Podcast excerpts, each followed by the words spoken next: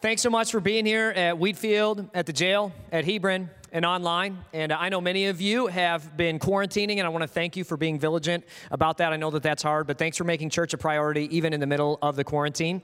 And uh, some of you just be chilling at home for no reason. Come back. We miss you. We want you. We'd love to have you. And uh, by God's grace, we still have not had uh, COVID transfer at this church as far as we know.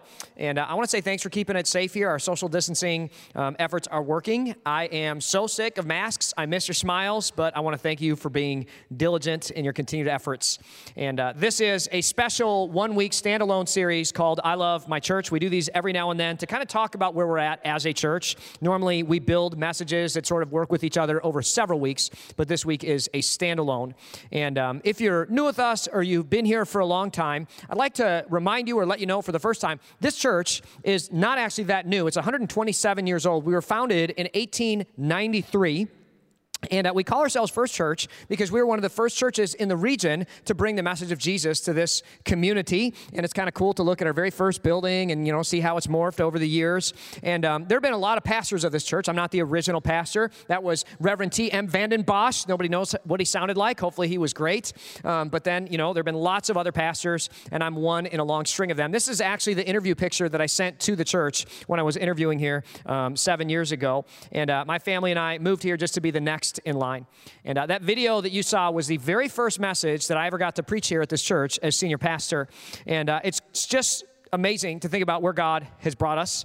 And uh, God has blessed our time here, but I would say it wasn't because of things we did. Um, for the 10 years before we got here, the leadership team and my predecessor, John Huff, fought to make this a place where people far from God could be filled with life in Christ. And uh, by the time we got here, all my wife and I had to do was walk forward in the land that had already been cleared for us. And uh, we grew quickly. We went from less than a couple hundred people to well over a thousand. And on our best Sundays, we would have well over 2,000 people in church.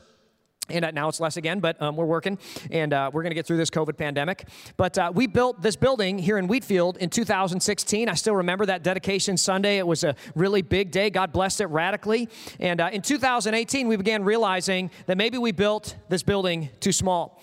And uh, we were thinking about doing an addition off the back end. We had designed it so that would be an option, but uh, we didn't really want to have this, this huge megachurch that didn't feel like it was connected to the community. And there's nothing wrong with megachurches, there's lots of them in the Bible. But what we wanted to do was build community churches in the heart of communities. And we wanted to go places no one else was going to reach people no one else was reaching.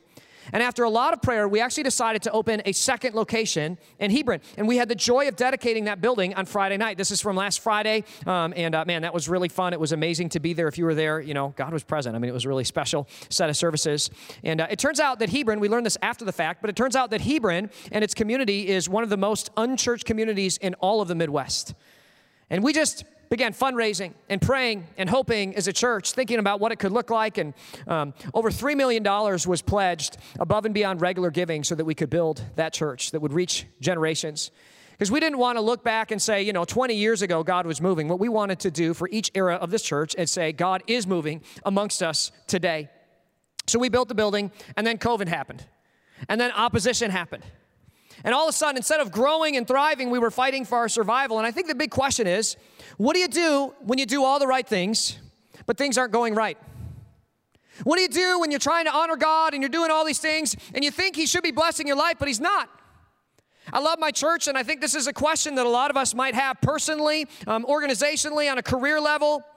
What I love about the Bible is the way it speaks to so many of today's issues. And what we're going to do today is we're going to zoom in on a specific passage in Acts chapter 16, starting at verse 6. We're going to go through it verse by verse. So if you're at home or you're here, I'd encourage you to get out your Bible, whether that's on your phone um, or you know in your seat or whatever, um, and uh, turn with me to Acts chapter 16. The setting is um, Paul is traveling around starting churches in the continent of Europe.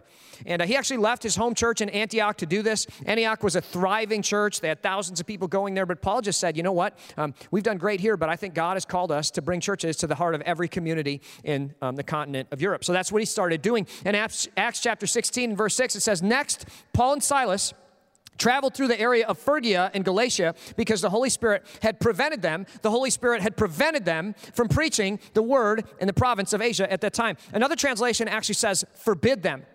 And I think it's interesting that God actually opens and closes doors. I mean, so many of us were like, yes, I'm called to share Jesus all the time with everyone I talk to. That's not actually true. Now, I think most of us err on the side of caution where we don't share Jesus enough. But have you ever had that friend who it's like, oh my goodness, like, please don't make this awkward. And then they make it super awkward. And you're like, Jesus, if you had lightning come down from heaven and kill me at this moment, I would be very grateful to get me out of this experience. You know what I mean? It's just so awkward. It's that awkward. Like, and, and, and Jesus says, don't do that.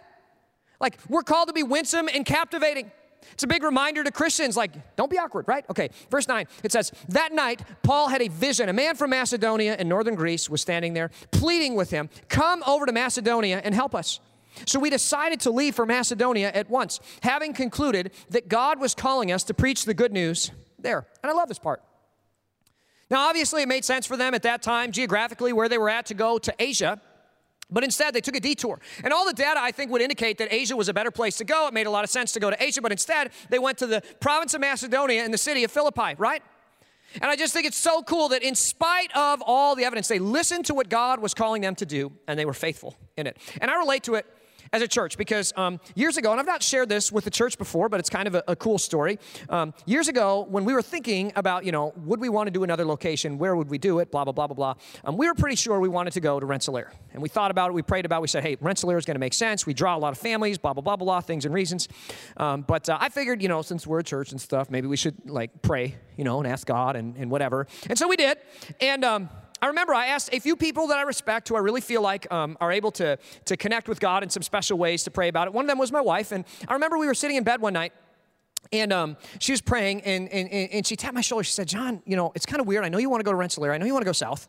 But I was praying about this and I just keep seeing a road sign and it says Hebron or something like that. Hebron, H E B R O N. My, that's a biblical city. That's cool. Um, do you mean Hobart? Because I've never heard of he- Hebron in this area. Like, I don't think it's in this area. She goes, No, I, I, it's, it, I'm, co- I'm confident. Like, I can see it in my mind's eye. It says Hebron. It's a green sign, it's a road sign, you know, it's Hebron. And uh, so we look it up, and I swear to you, we did not know where Hebron was. We didn't know it was one town next to us. We look it up, I'm like, Kristen, it's like right next to us. It's crazy. I said, well, that's weird, you know, that, that, that, that God, you know, you think God showed you that, but we need him to confirm it. I need God to confirm it. So I asked two other people to pray about it. I didn't tell them anything. I just said, hey, would you pray about another location? You know, I know you're gifted in this way. Would you pray about this? And um, I didn't tell them who I'd asked uh, before, and they both knew I wanted to go south. One of them comes to me, and uh, she was real nervous, and she says, hey, Pastor, listen, I was praying about this, and um, I, I just, I saw a compass rose pointing north.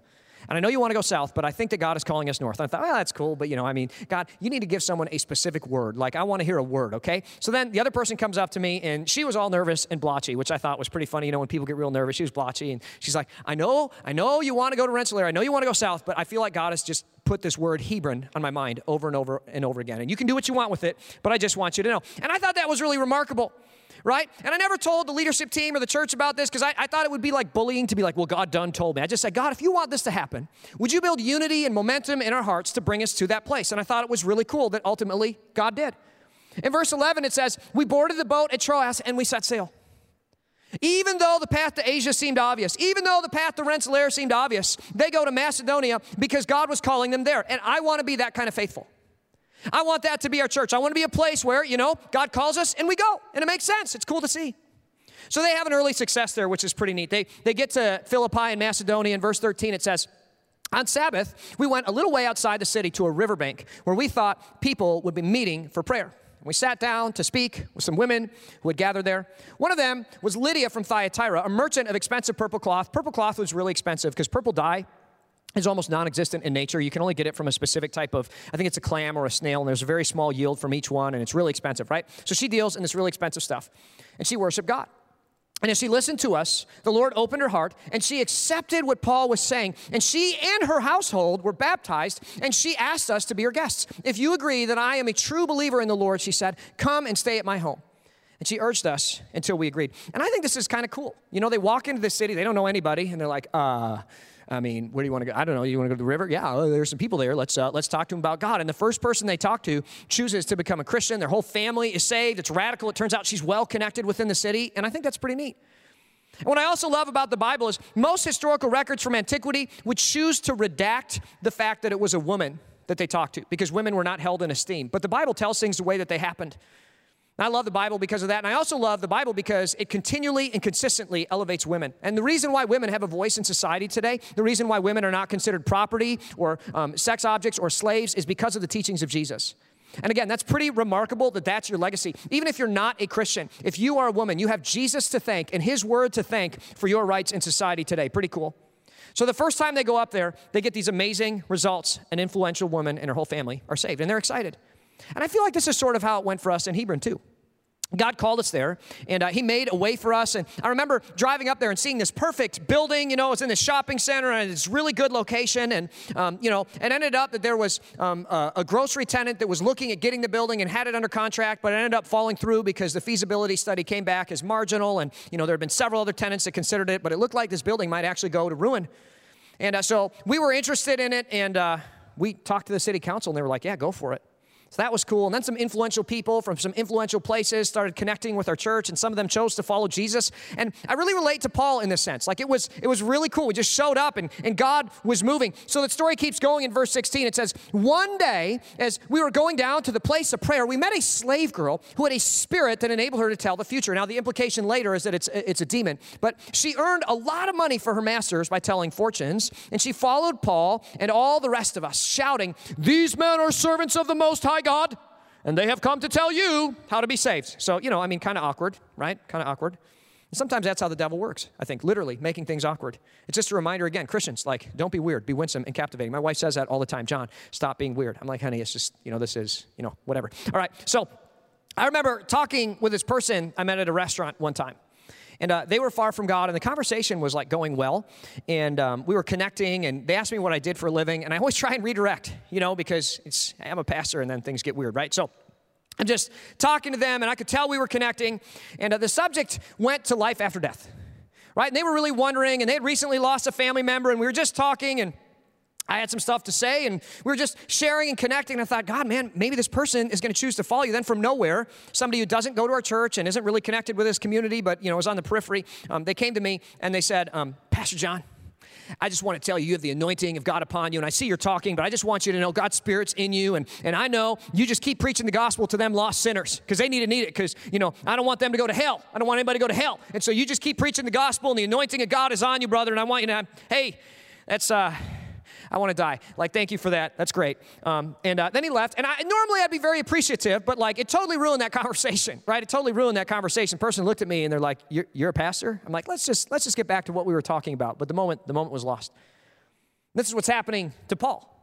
Every time he connects with somebody, this lady is following them and she's just shouting, These men are servants of the Most High God, and they have come to tell you how to be saved. And sometimes Satan doesn't lie, he just, he just makes it awkward, right? He just makes it Awkward. In verse 18, it says, This went on day after day until Paul got so exasperated that he turned and he said to the demon within her, I command you in the name of Jesus to come out of her. And instantly it left her.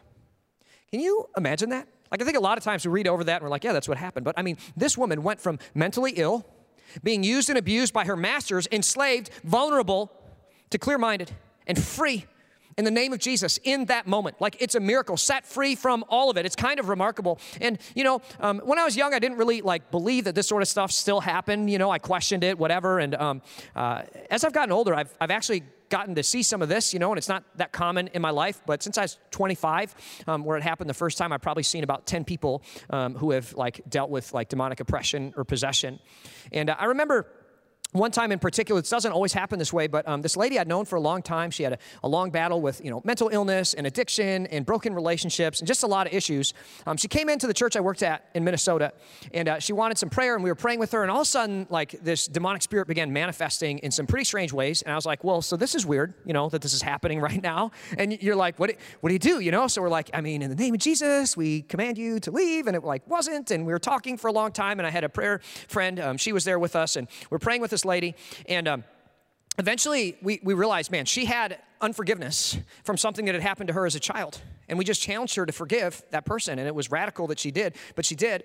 And then we said, in the name of Jesus, we command this demon to leave. And it did. And I mean, she was radically transformed. She went from a lifetime of, of, of extreme dysfunction and mental illness to completely free and changed and set free in the name of Jesus. And I just think it's so remarkable the way that Jesus did that. You know, and we read this passage and we just think, oh, yeah, you know, I mean, Paul did. I want you to know this woman's life was transformed. Amazing things happen. Paul, in the name of Jesus, sets this woman free, and she's blessed, she's called, she's healed, she's made whole, and she's saved in Jesus' name. It's amazing to me that there is power in Jesus' name, but there is power in Jesus' name. I remember the first time I ever encountered like this demonic spirit, I was um, at my church in Minnesota, uh, working as like an assistant pastor there, and um, this dude comes in right before Easter, and and he was very clearly like movie style like manifesting a demonic presence and it was like i mean this is this is scary. And um, it became very clear that he was about to beat me up. He was coming over the seat to like beat me up. And i'm a lover not a fighter. I mean look at these wrists. These were made for hugging not hitting you know? And i'm like so i'm gonna die now? Like i don't know. I mean this is gonna be bad. And my pastor comes around the corner at that time like in a nick of time you know there was some weird hollering that this guy was doing. And he comes around the corner and he says in the name of jesus i bind you to that chair. And this dude like bound to the chair. I was like oh but there's power in Jesus' name. There's power in Jesus' name. And I want this church to understand that. Like, we serve a God who is real, and there's power in his name. It is the teachings of Jesus that have brought dignity to human life. Do you understand that human life wasn't seen as valuable, that murder wasn't seen as that big a deal until the teachings of Jesus came? Like women weren't valued, children. The reason why pedophilia is looked down upon in our society and seen as abhorrent is because of the teachings of Jesus. It was and is rampant in the world where the teachings of Jesus are not prevalent. Even today, as the teachings of Jesus recede from American society, we see that practice beginning to come back up again. It is the teachings of Jesus that have brought dignity to human life, emancipated slavery. If you don't like slavery, I want you to understand Jesus ended that. So Paul does this great miracle, and people should be rejoicing. He had the best of intentions. This woman is healed and set free and made whole. But in verse 19, it says, Her master's hopes of wealth were now shattered. All she was was money to them. So they grabbed Paul and Silas and dragged them before the authorities at the marketplace. This whole city is in an uproar because of these Jews, they shouted to the city officials. They're teaching customs that are illegal for us Romans to practice.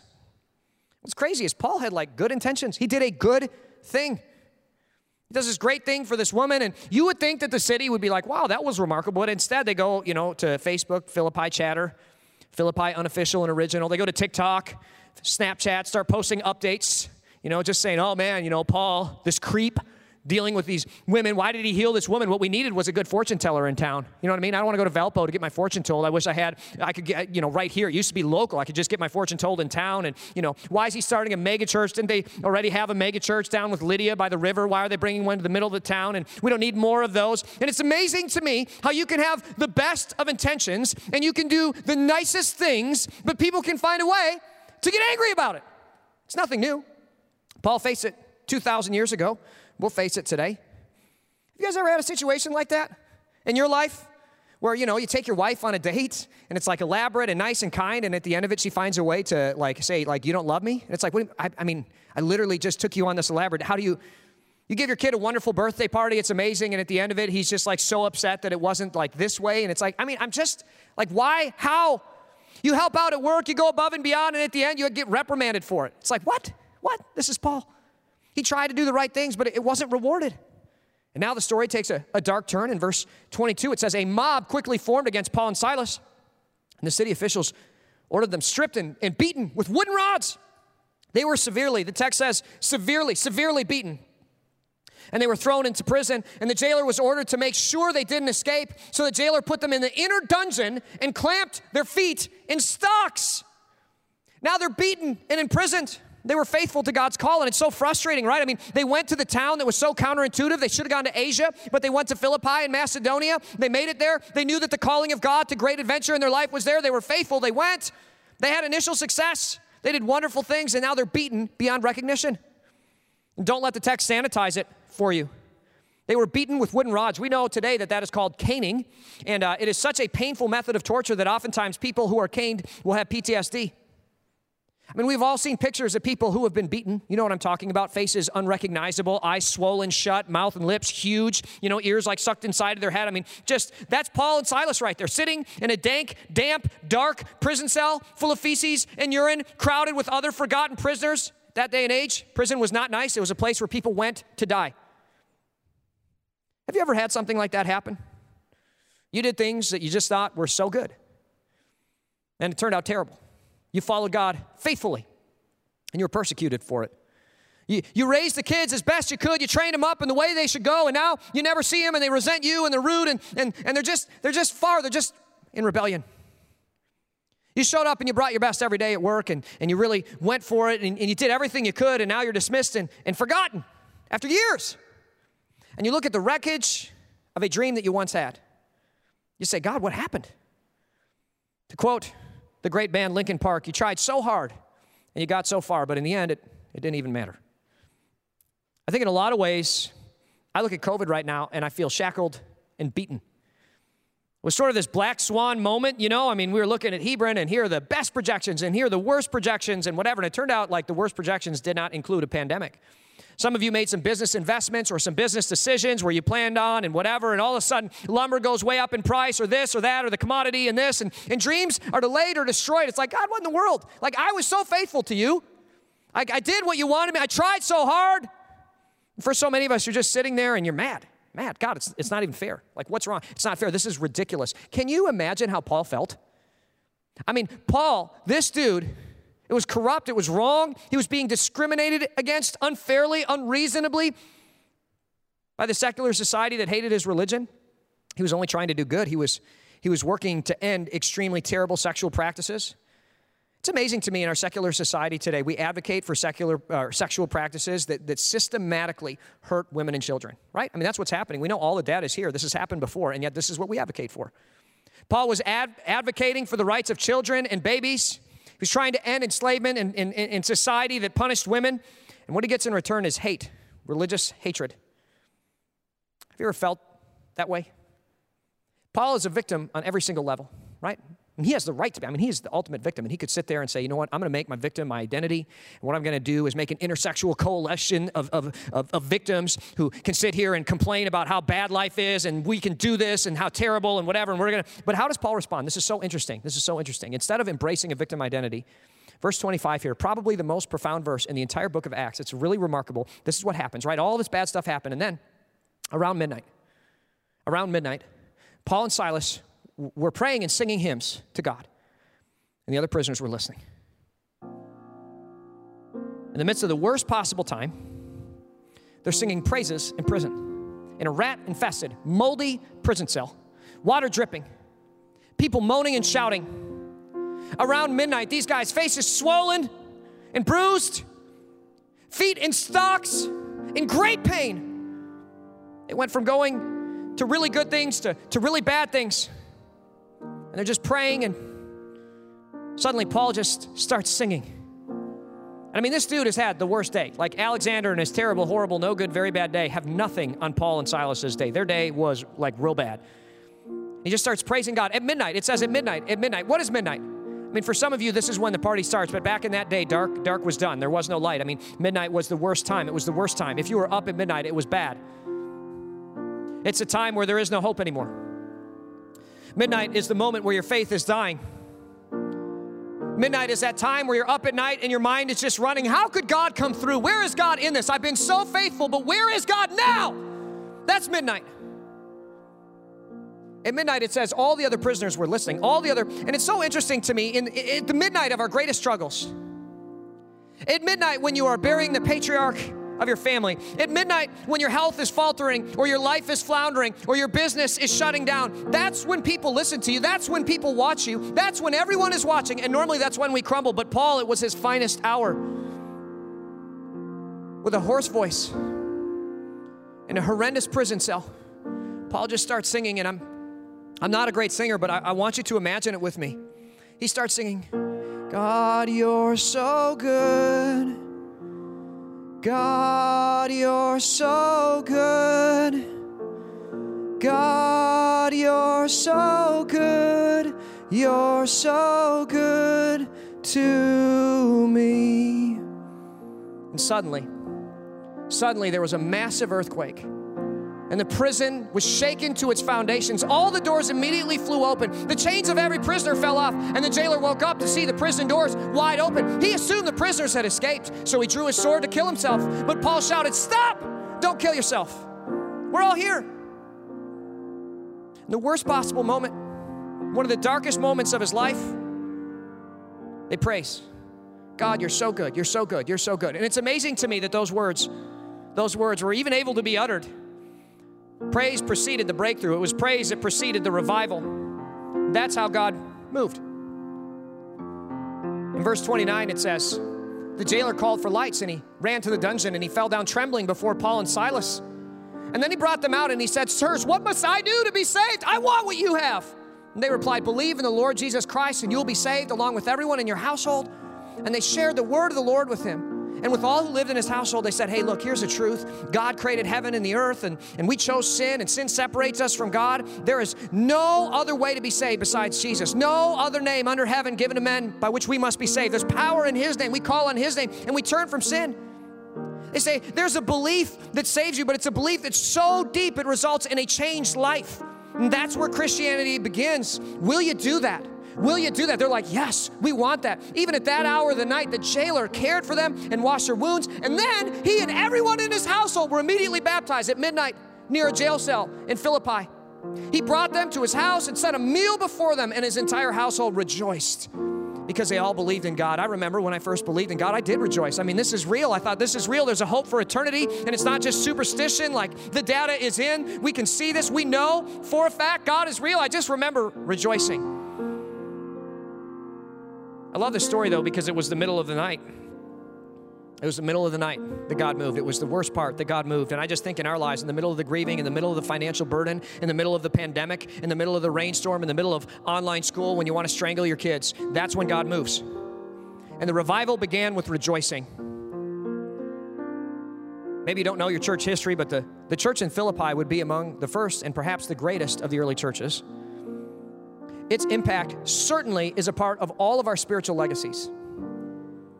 And it was through Paul's faithfulness that the founding members of that church were reached. It never would have happened unless Paul was willing to do things no one else was doing to reach people no one else was reaching. By his faithfulness, it was Lydia at the riverside. It was the demon possessed woman in the town square and it was the jailer in the dungeon. They were transformed by the gospel of Jesus. They became the founding members of that church because he listened to the Spirit of God. They were in a city they never should have been to, sharing the gospel with people they never had thought to. And nothing went according to plan. It seemed like all was lost, but at midnight in a jail cell, they just started singing and praying. He has this legendary faith, this legendary faith. And I know a lot of you are like, that's great. I mean, he's Paul. How did he do it? I mean, I want that. I'd love to be able to do that, but you know, I mean, it's hard, John. I hear you. This dude does have a legendary faith. He has a faith that is deeper, a resolve that is stronger. In the darkest moment, his heart is still full of joy. How, how, how, how? And I've got some, some really fast thoughts on this that might help you. Just some observations about what Paul has that maybe we could have to have that kind of stalwart faith. Firstly, they were, they were living in God's mission for their life. They saw God's role in their plan in, in their life and every purpose. You know what I mean? Like they saw that they were called to this generation after generation work, this great commission, sharing God's word with everyone they met. And they knew that God's mission was at the riverside. But they knew that generation after generation was also in the town square, and they knew that generation after generation was also in the prison. And I think it's so important because so many of us, we think, well, God's mission is in this context of our life. But no, no, no, it's in every context of our life. We're always sharing Jesus, no matter where we're at. Number two, they had tasted the grace of God. This is such a big deal. They were brilliantly and wonderfully saved. Perhaps Paul thought it was an irony that he was sitting in the very prison cell that he had been throwing Christians into before he was saved. I think when you're enduring hard times, it becomes much easier to endure them when you remember God's grace in your life. And I don't actually think we can love like God loved us until we receive His love, till we admit, man, I am a sinner. I am wretched and I need the grace of Jesus in my life. That's where love and endurance and faith truly begins.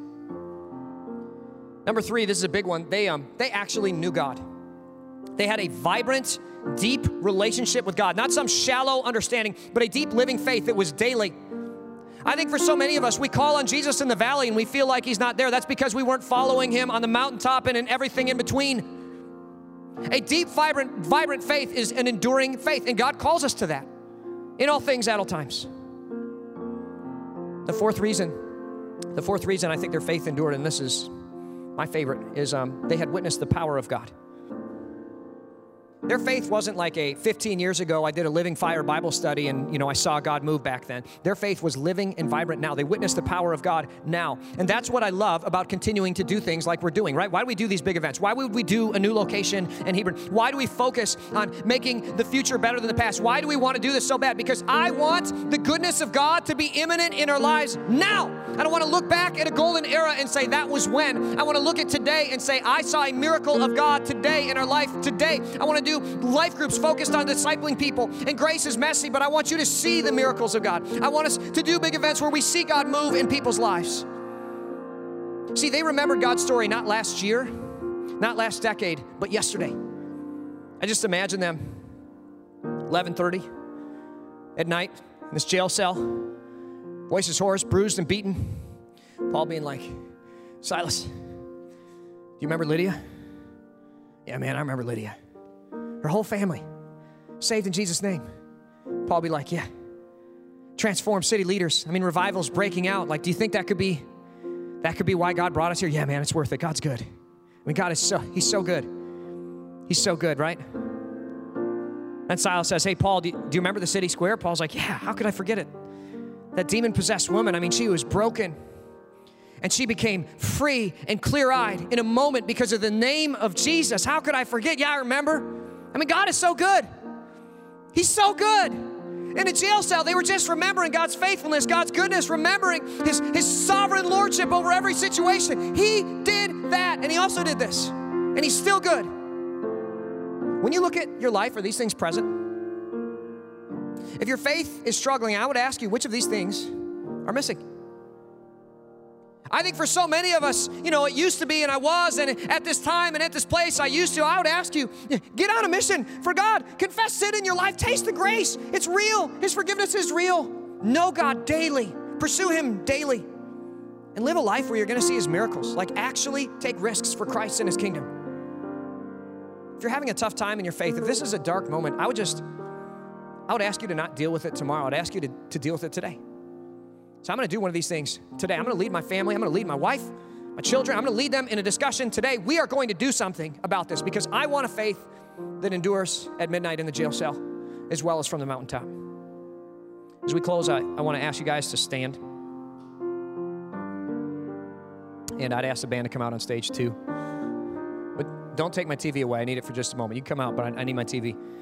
I'll tell you when you can take it.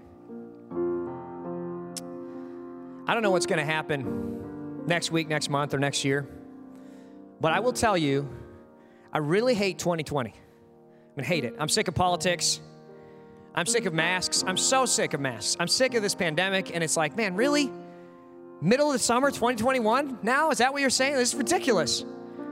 I'm sick of fake news. I'm sick of not knowing who's telling the truth. I'm sick of extreme statements. I'm sick of people saying this is and this and that. And it's like, stop. Like, this, why? And why so mean? You know, I'm, I'm sick of it. And on my, on my worst days, on my worst days, I don't know if you're with me, but um, I keep yearning for what was. Remember the way it used to be, Bree? Remember back when things were like normal and, and we could see each other smile? Do you remember what that was like when we could see facial expressions? I mean, do you remember back in the day when this room was full and we had all this stuff? And I just can't wait till we can get back to right. That's what, I can't wait to get back. That's what we keep saying. That's what we keep saying. And you know, it's kind of tragic because um, we're never, ever, ever going to get back to what was. That's just not the way it works in human life. We never. That's it, the past is always a past. We're never going to be able to get back to that at any stage in life. That's just not the way that it works. I think that you know we might get past the pandemic, but it's not going to be like it was because it never is. I just want us to have the courage as a community to live in what is but not to sit here and say, well, it is what it is. Got friends like that? It is what it is. Okay? I got plenty of those in my it is what it is. I don't want that. I don't want to I don't want to just live in what it is. I want us to have a vision to fight for what can be. I just want that to be my mentality. Like, I'll look at it, and that's what I love about Paul and Silas. They're in this jail cell, and they're sitting here, and it's not good, and it is what it is, but they have the courage and vision to say, but this is what it can be. This is what it will be in the name of Jesus because of his grace in our lives. I think there might be some of you today. I just encourage you to begin shifting your mentality. Yeah, we live in what is, but we have the courage to see what it can be in Jesus' name. We look at this region, this community. We look at Hebron. We look at Jasper County. We look at Lake and Porter County. I believe that God wants to do a great work, and I see what can be in Jesus' name. I see what God can do when heaven comes down to earth. With COVID numbers rising, with national uncertainty, I just want to remind you that God can do great things through you when you let Him. And God has a mission for our lives. Now you can take this. God has a mission for our lives to see generation after generation become fully devoted followers of Jesus. And it's our call and our time to carry that load. And I look at our church, we've been through a lot of things 127 years, two world wars, a Great Depression, lots of different things. Prohibition, think about that. I mean, the CRC is still going through that. But I mean, listen, we've been through a lot of different things, and it's our time to carry the load. The grace of God is upon us right now. I just want to challenge you to pursue Him and to love Him. This year for me feels a lot like a prison cell. I feel like I'm watching so many things happen and I can't do anything about it. In the midst of it, I just I want to be singing in my heart that God is still good. I just want to start declaring that God is still good and I don't want to yearn for what was. I want to live in what is and I want to believe for what can be. I want to remember that it is praise that brings about the revival. It is faith in God's promises that brings about the goodness of God in our own hearts. And as a church, I just want us to sing that good old ballad, God is so good. I want us to sing it together, and I want us to praise the revival into this place. Let's sing together.